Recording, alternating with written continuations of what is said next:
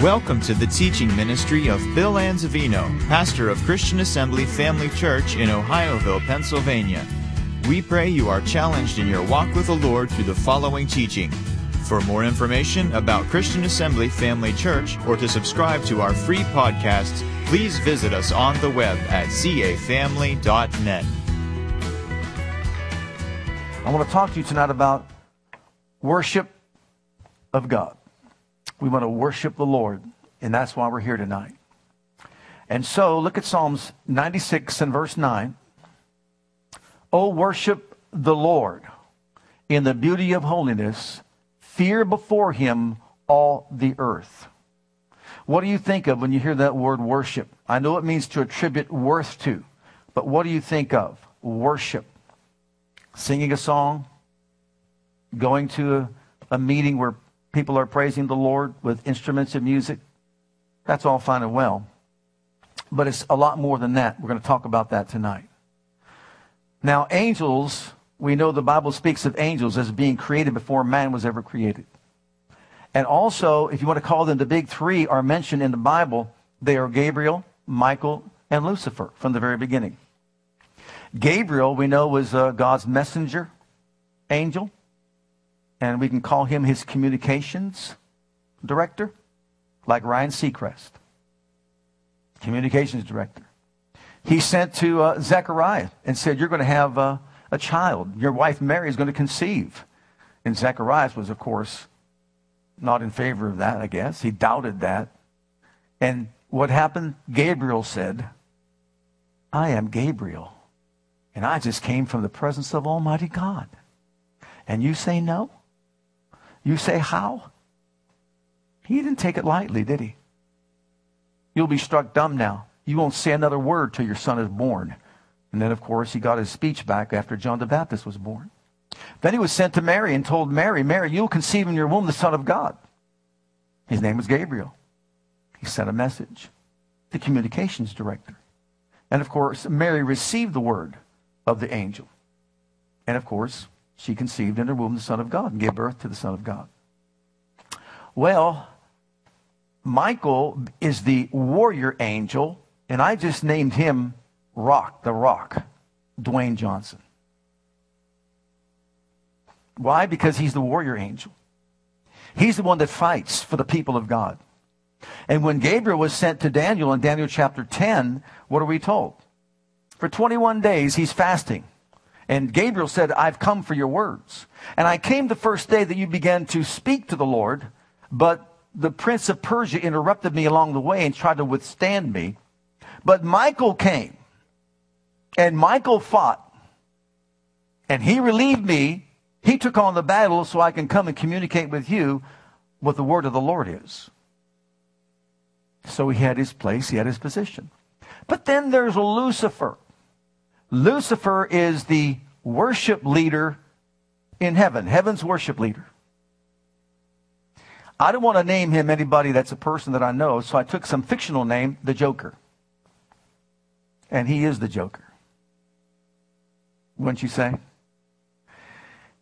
Now, he, look at Ezekiel chapter 28. He led worship in heaven, and he was so close to God. He was so intimate with God that he allowed that closeness and that intimacy to lead him down a wrong path. But let's read it. Thou wast in Eden, the garden of God. Every precious stone was thy covering the sardius, the topaz, the diamond, the beryl, the onyx, the jasper, the sapphire, the emerald, and the carbuncle, and gold. The workmanship of thy tabrets and of thy pipes was in thee. In the day that thou wast created, they were prepared. Thou wast the anointed cherub that, that covereth and I set thee so that thou wast upon the holy mountain of God. Thou hast walked up and down in the midst of the stones of fire. Thou wast perfect in thy ways from the day that thou wast created, until righteousness, unrighteousness was found in thee. Self generated pride led to his fall. But notice, here he is in this wonderful place of worship, leading all of creation in the worship of the living God. What a position to hold. What a place to be in. But it went to his head. Look at the book of Isaiah, chapter 14. As a result of his self generated pride, he fell from the presence of God. But notice this How art thou fallen from heaven? O Lucifer, son of the morning, how art thou cut down to the ground, which didst weaken the nations? For thou hast said in thine heart, I will ascend unto heaven. I will exalt my throne above the stars of God. I will sit also upon the mount of the Lord of the congregation in the sides of the north. I will ascend above the heights of the clouds. I will be like the Most High. Notice all the eyes that are in there. Self generated pride caused him to fall. See, he left worshiping God and leading others in the worship of God to wanting to be worshiped by all of creation himself. He wanted to usurp God's authority. He stepped beyond the boundaries that God established for his being and the position that he was in. And as a result, he was cast down. He was cast out.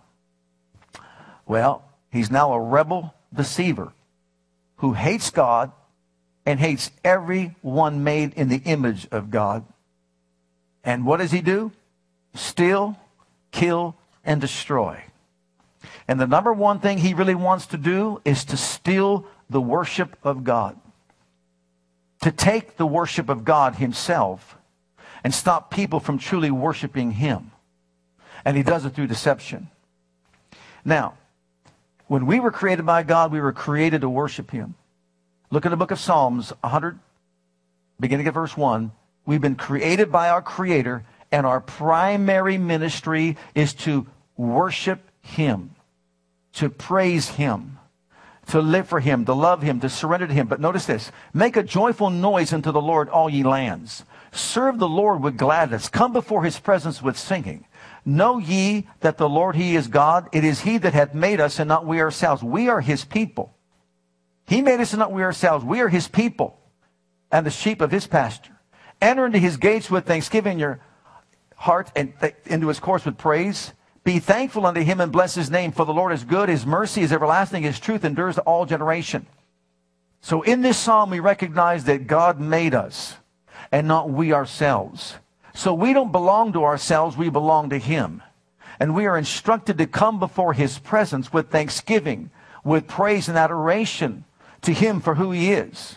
But then look at the book of Revelation in chapter 4, verses 10 and 11 the four and twenty elders fall down before him that sat on the throne and worship him that liveth forever and ever and cast their crowns before the throne saying, Thou art worthy, O Lord, to receive glory and honor and power. Why? For thou hast created all things for thy pleasure. They are and they were created. Every one of us has been created for his pleasure. Every one of us has been created to worship him, to exalt him, to magnify him, to live for him. So, as true worshipers of God, this is our number one ministry, our primary ministry. But yet, it seems like as though the enemy has come along to steal that worship. And I want to show you this. The first Adam, go back to Genesis chapter 3 and verse 6. The first Adam was tempted. Eve ate of the fruit of the tree. We know that. Gave to her husband. She ate that. But notice this. And when the woman saw that the tree was good for food and that it was pleasant to the eyes and a tree to be desired to make one wise, she took of the fruit thereof, and she did eat, and gave also to her husband, and with her, and he did eat. The bait that the devil used was food. They took the bait, they ate the food, and as a result, listen, they worshiped him, Satan. It wasn't just sinning against God. He was out for more than that. He wanted their worship. He wanted them to bow down to him. And so he used bait, and the bait was food. And they saw the food. She saw the food. She said it looks good. There's nothing wrong with it. As a result, they did it and they fell, and he received their worship. Then came along the second Adam, or we could say the last Adam, Jesus. And look in Matthew's Gospel, chapter 4. Now keep in mind, what he is really after is the worship of man. Man's been made in the likeness image of God, and Satan wants the worship of man. So now the last Adam comes along. He is baptized in water. He, Jesus, is anointed with the Holy Ghost and power. He goes about doing good, healing all that are oppressed of the devil, for God's with him. But he comes up out of the water and he's led by the Spirit to the wilderness where he is going to be tempted 40 days and 40 nights of the devil. And the tempter comes along, and what's the first thing that he uses? Food. The same thing he used with Adam and Eve. But you see, Jesus didn't fall for that. Mm-mm. So the second thing he uses is what? Trickery. I'm going to quote scripture and I'm going to trick him into worshiping me. And the third thing we see right here, when Jesus didn't bow to that, again the devil takes him up to a exceeding high mountain, shows him all the kingdoms of the world and the glory of them, and it saith to him, All these things will I give thee if thou wilt fall down and and what? Now the cat's out of the bag. He pulls out the big guns. He knew he didn't fall for the food. He knew he didn't fall for trickery. But now he's going to show him all the kingdoms of the world and the glory thereof and says, if you will but fall down and worship me, I'm going to give this all to you.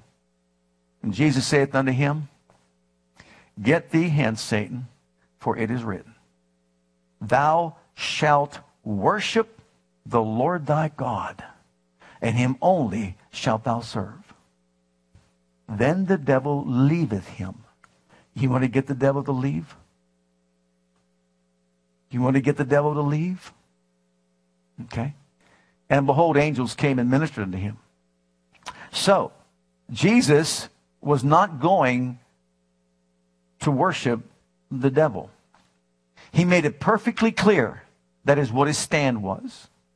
And what does he say? Man doesn't live by bread alone, but by every word that proceeds out of the mouth of God. When trickery came along, what does he say? We're not to be presumptuous and foolish in our relationship with God. We're not going to act out and do something so silly, so foolish, so presumptuous. Like we don't play with rattlesnakes. We don't drink battery acid just to show that we serve God. And anyone that does that is foolish and presumptuous. Thirdly, what does he say?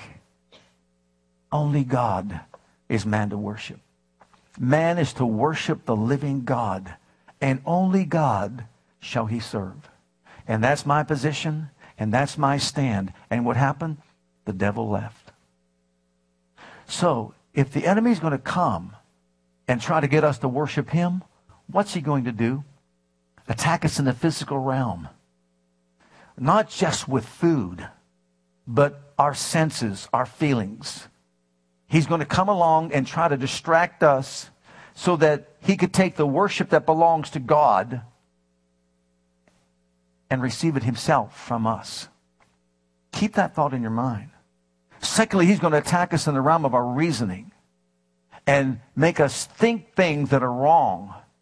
Why? So we can dominate our minds with worry, anxiety, fear, and fretting, and frustration, and insecurity, and, and all kinds of emotional uh, characteristics that really bow to Him.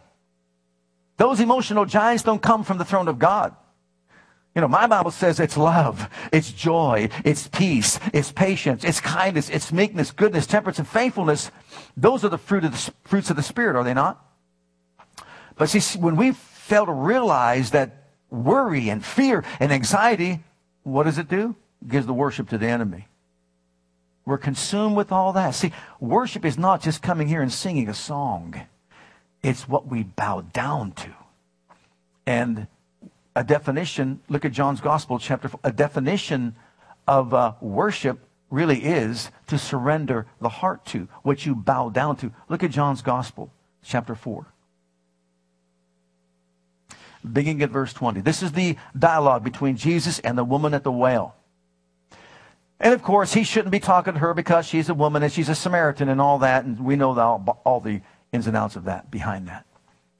Well, she finally talks back and says, Our fathers worshiped in this mountain. And you say that in Jerusalem is the place where men ought to worship. Now notice she equates worship with a place. You do it in the temple in Jerusalem. We do it here in Mount Gerizim in the mountain. Jesus saith unto her, Woman, believe me, the hour cometh when you shall neither in this mountain nor yet at Jerusalem worship the Father. Ye worship ye know not what. We know what we worship, for salvation is of the Jews. But the hour cometh and now is when the true worshipers, you want to be a true worshiper? The true worshipers shall worship the Father in spirit and in truth. For the Father seeketh such to worship him. God is a spirit, and they that worship him must worship him in spirit and in truth.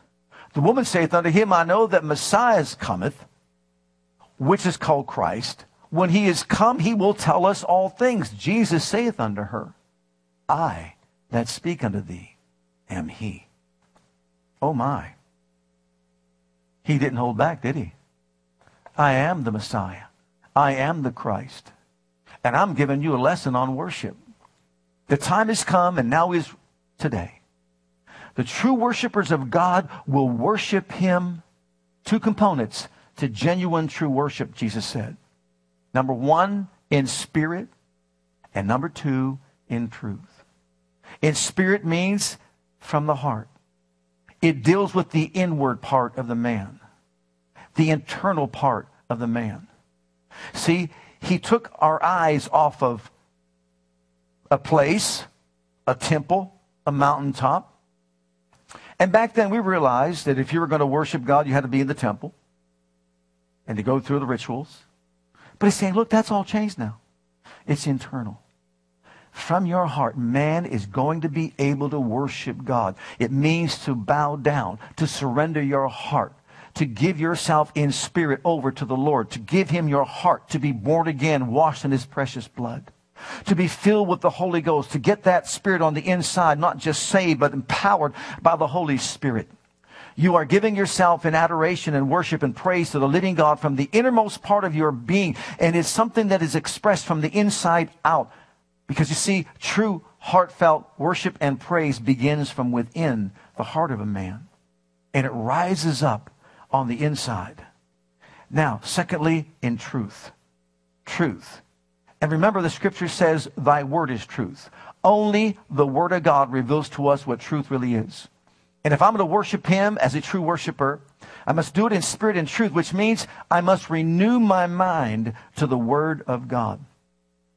True worship is an expression of the revelation of who God is and what he's done for us. It's not just coming and clapping our hands and singing a song. Nothing wrong with that. Don't get me wrong. But how many of you know that we can come together like on a night like this and just and sing a song and the heart be far from what we're doing? Isn't that true? Have you found yourself sometimes we're singing a song and you're wondering, and then you go, "Thanks, I needed that." Have you ever done that? Your mind's just going off over here. In other words, your spirit and your soul, your mind, you are focused. You are focused on the living God.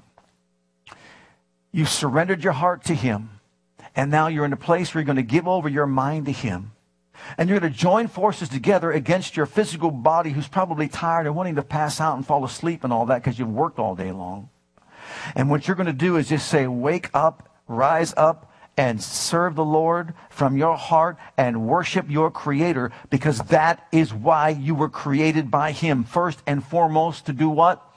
To worship Him from the depth of our souls. Now, look in the book of Deuteronomy, chapter 5. When we gain a revelation of the truth of God's Word, who He is and what He's done for us, they rise up on the inside of us and then they're expressed with gratitude and thanksgiving from the heart. That is what true worship really is. I think I've shared this with you a few times before, but it bears repetition. I remember one day I was, uh, we were going, I was actually going with my children to get lunch. When I got out of the car in the parking lot, I was reviewing in my mind certain truths from the Bible. I remember a day before I went off to school how I knew very little about the things of God. And then now being in the position that I was in as a minister, I just had in my spirit rehearsed these particular truths. Jesus Christ has been made to me wisdom, righteousness, sanctification, and redemption. And what I did was I began to meditate all four of these as I was driving to the place to eat. And all of a sudden in my spirit, I said, Thank God you are my wisdom. You are my ability to use knowledge for my own personal gain. You see, there's facts of knowledge, which is you've got knowledge, you've got understanding, and you've got wisdom. Really, knowledge is just but the facts. Understanding is a revelation of, of the facts and how to use them. But wisdom is the practical application of the fact to your life so it could be something that you can benefit from. And so I said, Jesus, you are my wisdom. All I have to look to all I have to do is look to you if I want wisdom. You're my righteousness, my standing before the throne of Almighty God. You are my righteousness. That means I'll never become more righteous than I am right now. I'm the righteousness of God in Christ. I'm not a worm in the dust. I'm not a sinner saved by grace. I was a sinner. I've been saved by grace. I'm your righteousness right now. And that just blesses my heart, Jesus. You're my sanctification. As much as we could try to be good in the flesh, we cannot be good enough in the flesh to satisfy God. But thank God we're sanctified by the precious blood of Jesus Christ. He's become our sanctification. There's no effort here. Just let him be your sanctification. And then you are my redemption. Oh, thank God I've been redeemed. I've been purchased by the blood of the Lamb. I've been set free from the power of the enemy. Praise God. I have been delivered from the powers of darkness and translated into the kingdom of the Son of His love. I have redemption through His blood, the remission of all my sins. Praise God. And I'm thinking about this and it's exciting me on the inside. I get out of the car. I'm walking with the kids. I walk into the, the restaurant. And when I got there, I just said, Glory to God. Hallelujah. Out loud. Not realizing I said it out loud. I thought I was just saying it within. Everybody stopped and kind of looked back like, ooh. That is what true worship is. It's when we get a revelation on the inside that moves us to express how we feel. Now, we can use music as a vehicle, but that's not worship. Worship is when it gets in your spirit. It rises up into your soul. It comes out of your mouth. And there's a deep appreciation for the revelation that you have of who God is and what He's done for all of us. And you express it with worship. Deuteronomy chapter 5, verse 32. You shall observe to do, therefore, as the Lord your God hath commanded you. You shall not turn aside to the right hand or to the left. You shall walk in all the ways which the Lord your God has commanded you. Why? That you may live and that it may be well with you. How many want to live? You want it well with you? We all want that, don't we? But notice what he says to do. And that you may prolong your days in the land which you shall possess. How many want to prolong your days? These are things that we all want, right? Absolutely. Well, to worship is to respond to God for the things that He has done for us and also to keep His commandments. Notice in the book of Leviticus, to worship begins with viewing God as being a holy God. And when we get a revelation of the holiness of God, that's when we'll begin from our hearts to truly worship Him the way He wants to be worshiped. Here we have a situation where the sons of Aaron died because of irreverence. The Nadab and Abihu, the sons of Aaron, each took his censer and put fire in it, put incense on it, and offered profane fire before the Lord, which he hath not commanded them. What did Deuteronomy say? You do what I command you, and you do it my way. So fire went out from the Lord and devoured them, and they died before the Lord. And Moses said to Aaron, This is what the Lord spoke, saying, By those who come near me, I must be regarded as holy. Let's say that again. I must be regarded as holy. And before all the people, I must be glorified. So Aaron, the father of the two that died, held his peace. Now imagine that. They intruded into a, a place, an office, that they had no business being in. And when you're in sin and the fire of God's presence is there, the glory of God is there, God's a consuming fire and they die by the fire of the Lord. And when Aaron maybe had the idea that I might complain to God as to why this happened, he said, What did I command? God didn't do it. It was their intruding into a place where they should not have been that caused their death. And he said, I will be regarded as holy. I believe in this generation, we kind of lost sight of that, especially even when people come to church, that God is a holy God. And when we approach him, we must regard him as holy. And do you remember what Jesus told, if you want to say it was Jesus, God the Father, God the Son, God the Holy Ghost, told Moses in the burning bush? What was said to him? Take your shoes off. Remove your sandals. You're standing on holy ground. An act of worship. That was an act of worship. Think about that. That was an act of worship. To take off his sandals, he's standing on holy ground, was an act of worship. It wasn't singing a song, but something that he did out of response to the holiness of the living God. Think about it. Look in the book of Isaiah, chapter 6, and I'll show you exactly what it means when a person truly from the heart sees the holiness of God and embraces it. In the year that King Uzziah died, I saw also the Lord sitting upon a throne high and lifted up, and his train filled the temple. So Isaiah was caught up in this vision. Above it stood the seraphims. Each one had six wings. With twain he covered his face, with twain he covered his feet. And with twain he did fly. And one cried unto another and said, Now this is happening around the throne of God. Holy, holy, holy is the Lord of hosts. The whole earth is full of his glory. And the posts of the door moved at the voice of him that cried, and the house was filled with smoke. Then said I, Woe is me, I am undone, because uh, I am a man of unclean lips, and I dwell in the midst of a people of unclean lips, for the mine eyes have seen the King, the Lord of hosts. He's in this place where he witnesses the holiness of God. And look at the impact it has upon his life. He has clarity. He truly sees God clearly as a holy, holy God. Sometimes I think when we talk about this, you know, I, I don't know what it is. Maybe this generation, just people don't want to listen to it and approach God in an irreverent way. And what I mean by that is, look, we've had people that take off their hats when we sing the national anthem. If you've ever been at a ball game or something like that, the announcer says, Men, remove your hats. Right? Why? Out of respect for our flag and what it stands for, and those that gave their lives and died for the freedoms that we have. One time I just said, like, for example, about some of the groups of today, worship leaders, worship groups out there and singing and all that, wearing all this stuff, wearing their hats and all that. No regard for the holiness of God. And you know it says in the book of uh, Revelation that even the elders cast down their golden crowns before the Lord as they honor him. But you see, when you talk like that, it's like, oh, you're getting too involved now. What are you saying and all that? Beloved, I don't believe God has changed.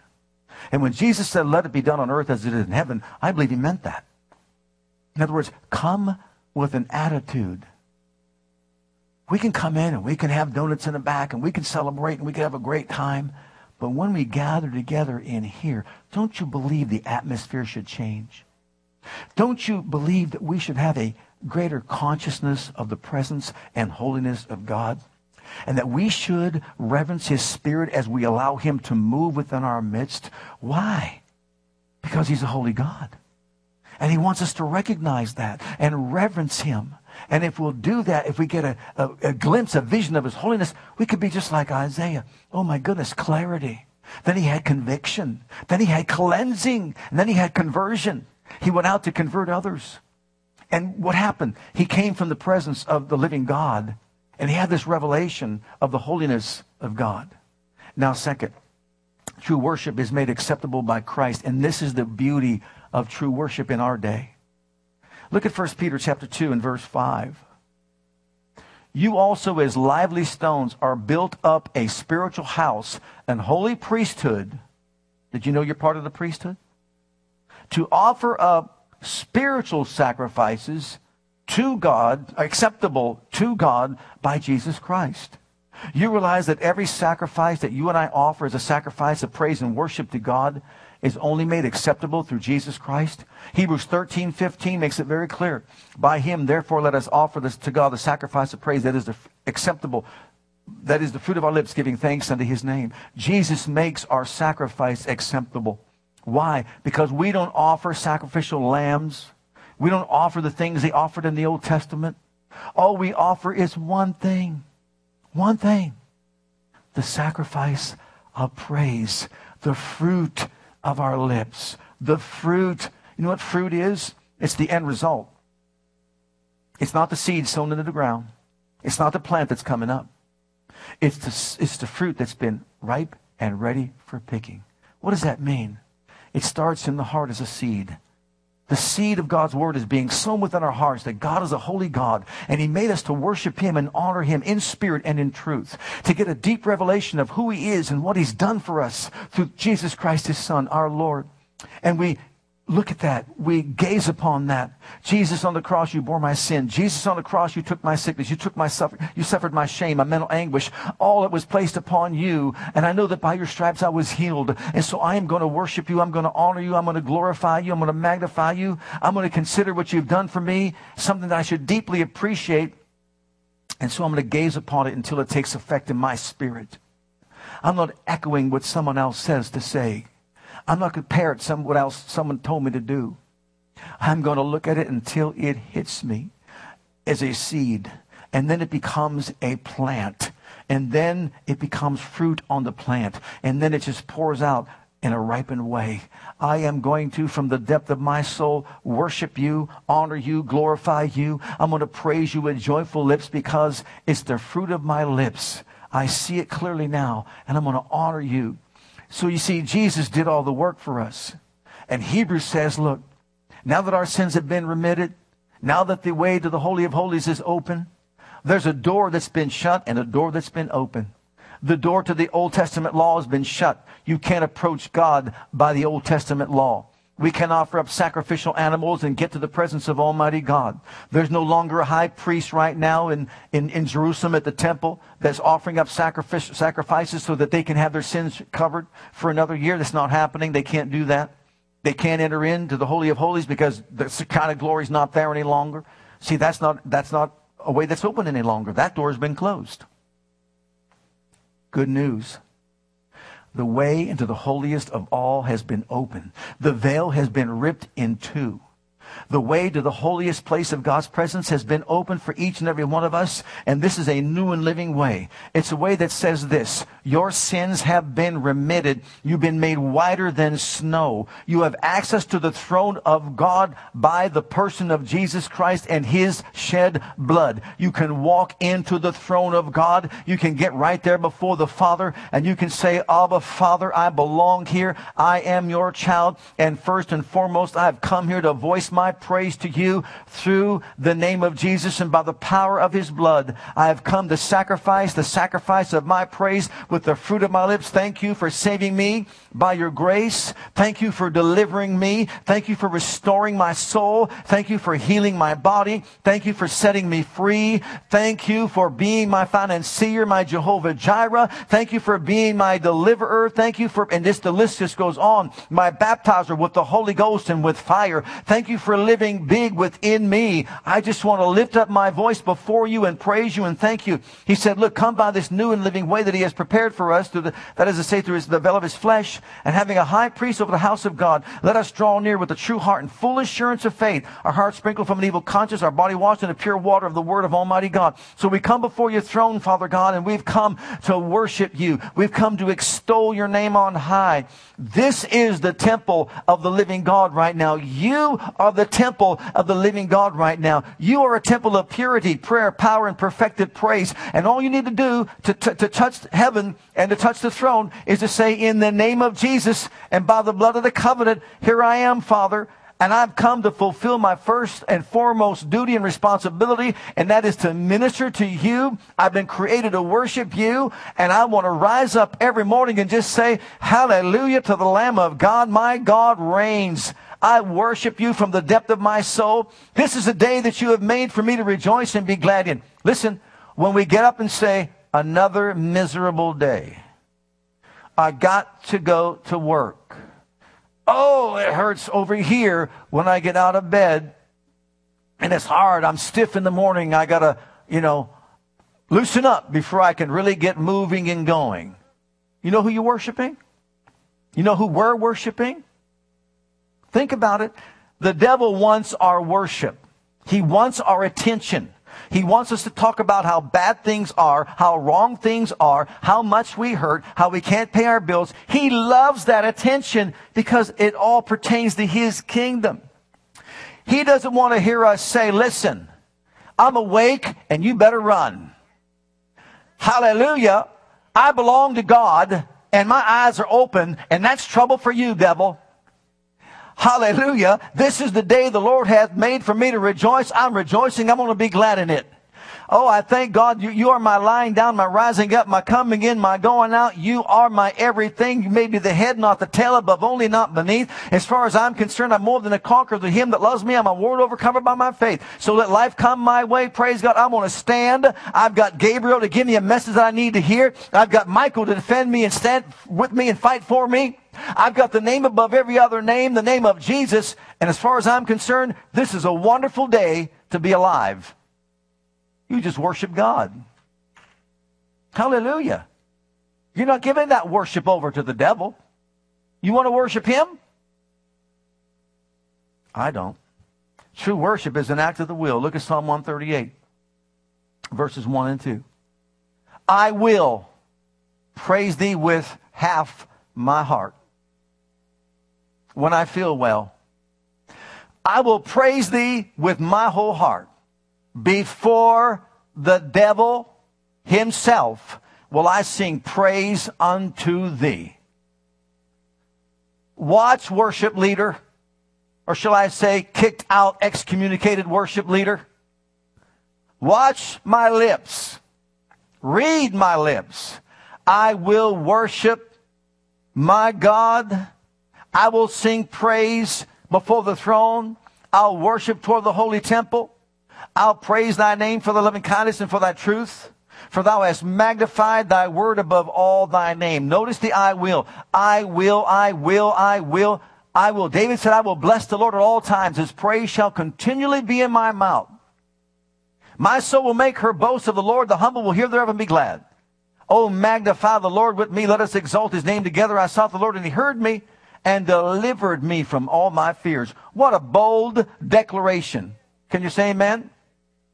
See, we worship God when we take a hold of his word like David did, and when a giant like Goliath comes along and just says, You puny thing, you, you think you're going to defeat me? Look at my muscles. They have muscles. Look at my shield. It's bigger than you are. I've been trained. I've been skilled in karate. And there's nothing that you can do to defeat me because I've got weapons and I've got training and I've got strength and I've got ability. And David let him talk himself out. You want to hear worship of God? I want you to hear something in your ears, Mr. Goliath. You come at me with all your skill, with all your weaponry, I'm coming at you in the name of the Lord of hosts, whom you defied this day, the army of the living God. And who do you think you are that you can defy the army of God? This day, my God will deliver you into my hands. And this day, I'm going to bring you down and cut off your head and feed your carcass to the fowls of the air and all the Philistines with them. He wasn't going to give the devil any attention whatsoever. And what happened? He got what he said. Did he not? Because you see, that's true worship. If we have this in our mind that worship is just coming together and singing a song, we've missed the whole boat. Or praise is just coming and clapping our hands, we've missed the whole boat. Mm-mm. I will praise him who is worthy. I will praise him who is mighty. I have a revelation of his person, of his character, of his power, of his ability. With a stretched out hand and mighty arm, he has delivered me. With his finger, he cast out the devil. Amen. Jesus said, by the finger of God, I cast out the devil. Amen. So you see, when we have a revelation of who God is and a revelation of His holiness, and we reverence Him in such a way that we honor Him in this temple, which is holy, and we say, I'm surrendering my heart to you. I'm surrendering my life to you. I'm even surrendering my tongue to you to say right things because I know your word says your heart will rejoice. On Sunday, I talked about that. I pray we all got it. He said within himself, God says, I will cheer when your lips speak right things. Did you hear that? I will cheer for you when your lips speak right things. In my innermost being, he said, I will cheer. Can you imagine God waiting moment by moment, hour by hour, day after day, waiting for us to say something he can cheer over and cheer about? If all we're talking is negative, we're not honoring him. We're not worshiping him. If all we're speaking from our lips is death and destruction and doom and gloom and can't and can't and so on and so forth, we're not honoring Him. We're not worshiping Him.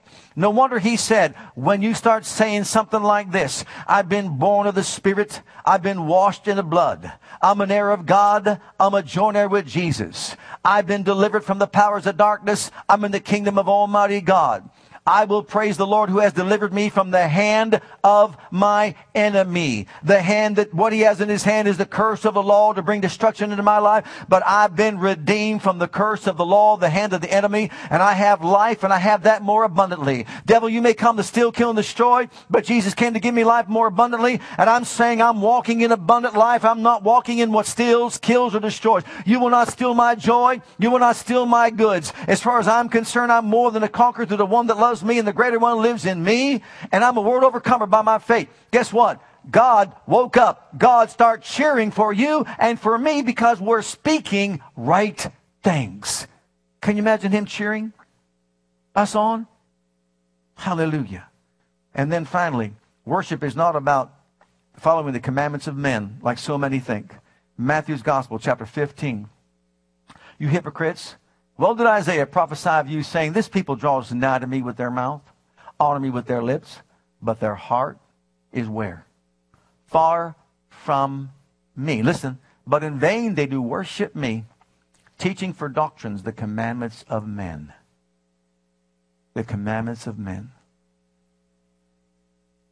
A true worship service is not following the ways of man. A true worship service starts right here on the inside of us. It starts right here with a revelation of the holiness of God. It starts right here when we have a revelation of his character, of his person, who he is, and what he's done for us. A revelation of the work that took place on Calvary's cross. And we keep looking at it and looking at it and looking at it and looking at it until when something happens on the inside. It begins a bubbling within our souls. I see it now. I see it now. I see it now. You see, we try to help people to say, myself included, I need help as well as you do. How many know that I've got the same flesh you have? This helps me as it helps you. You know, when I got pain and I feel pain and all that, I'm tempted just as you are to say, oh, oh, that hurts. Did you know that? Mm-hmm. It's so easy to side with pain, is it not? It's so easy to side with reasoning, is it not? The doctor said, the report said, that this said, your body said, that that said, and all that, and your neighbor said, and everybody else said. And then someone says, say that you're healed by his stripes. Okay, so he says, oh, okay, I'm healed by his stripes. Oh, my, tell you what, I hurt so bad. I'm telling you, I hurt so bad. See, that tells me, tells all of us that we're not there yet. I said we're not there yet. You see, it's only when we get to a place that, okay, enough is enough enough is enough. I am going to get out my Bible. I'm going to do what the scripture says. Jesus was up on that pole. I'm going to gaze into his work with a steady absorbing gaze. I'm going to look and see what he's done and declare he did it for me. And then I'm going to embrace it, take it inside my heart until all of a sudden it doesn't just come out with, oh, I guess by stripes I'm healed. No, it comes out of the depth of your soul, and you say, Glory to God, it can't be under any other way. He took it, He bore it. And so, Father, I'm thanking you for it. Praise God, I have it now. I'm rejoicing in the victory that I have. You see, I know it down here. Can you see the difference between the two?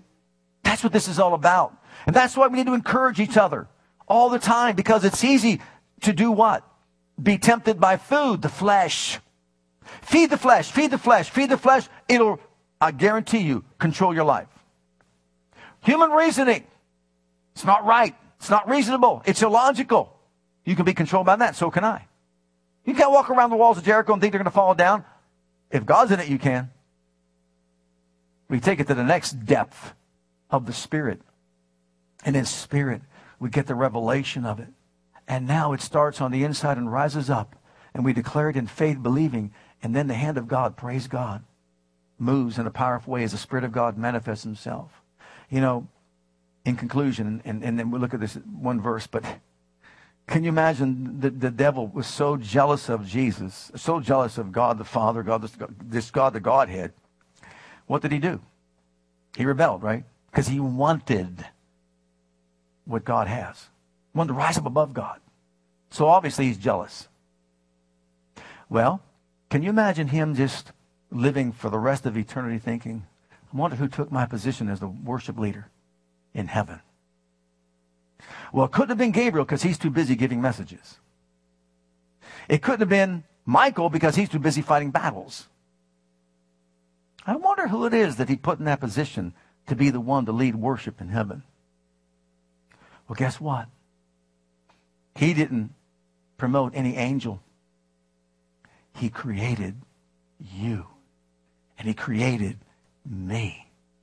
And he says, I want you to be the one to worship me in spirit and to worship me in truth. I want to hear your voice on high. I want to hear you magnifying my name. Beloved, he put us in a position where you and I can approach his throne and lift up our hearts and voices in praise and adoration. And with all of creation, magnify the King of Kings and the Lord of Lords. In the book of Revelation, chapter 5, and you know what? We're going to be there. We're going to be there.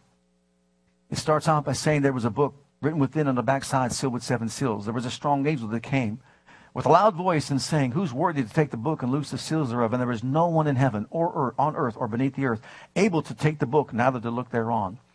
And he said, One of the elders came unto him and said, Weep not. He began to weep. Because behold, the lion of the tribe of Judah, he prevailed to take the book and loose the seals thereof. And I beheld in the midst of the throne, and of the beast and of the elders stood a lamb as he had been slain having seven eyes, seven horns, of the seven spirits of God, sent forth into all the earth. And he came and took the book out of the right hand of him that sat upon the throne.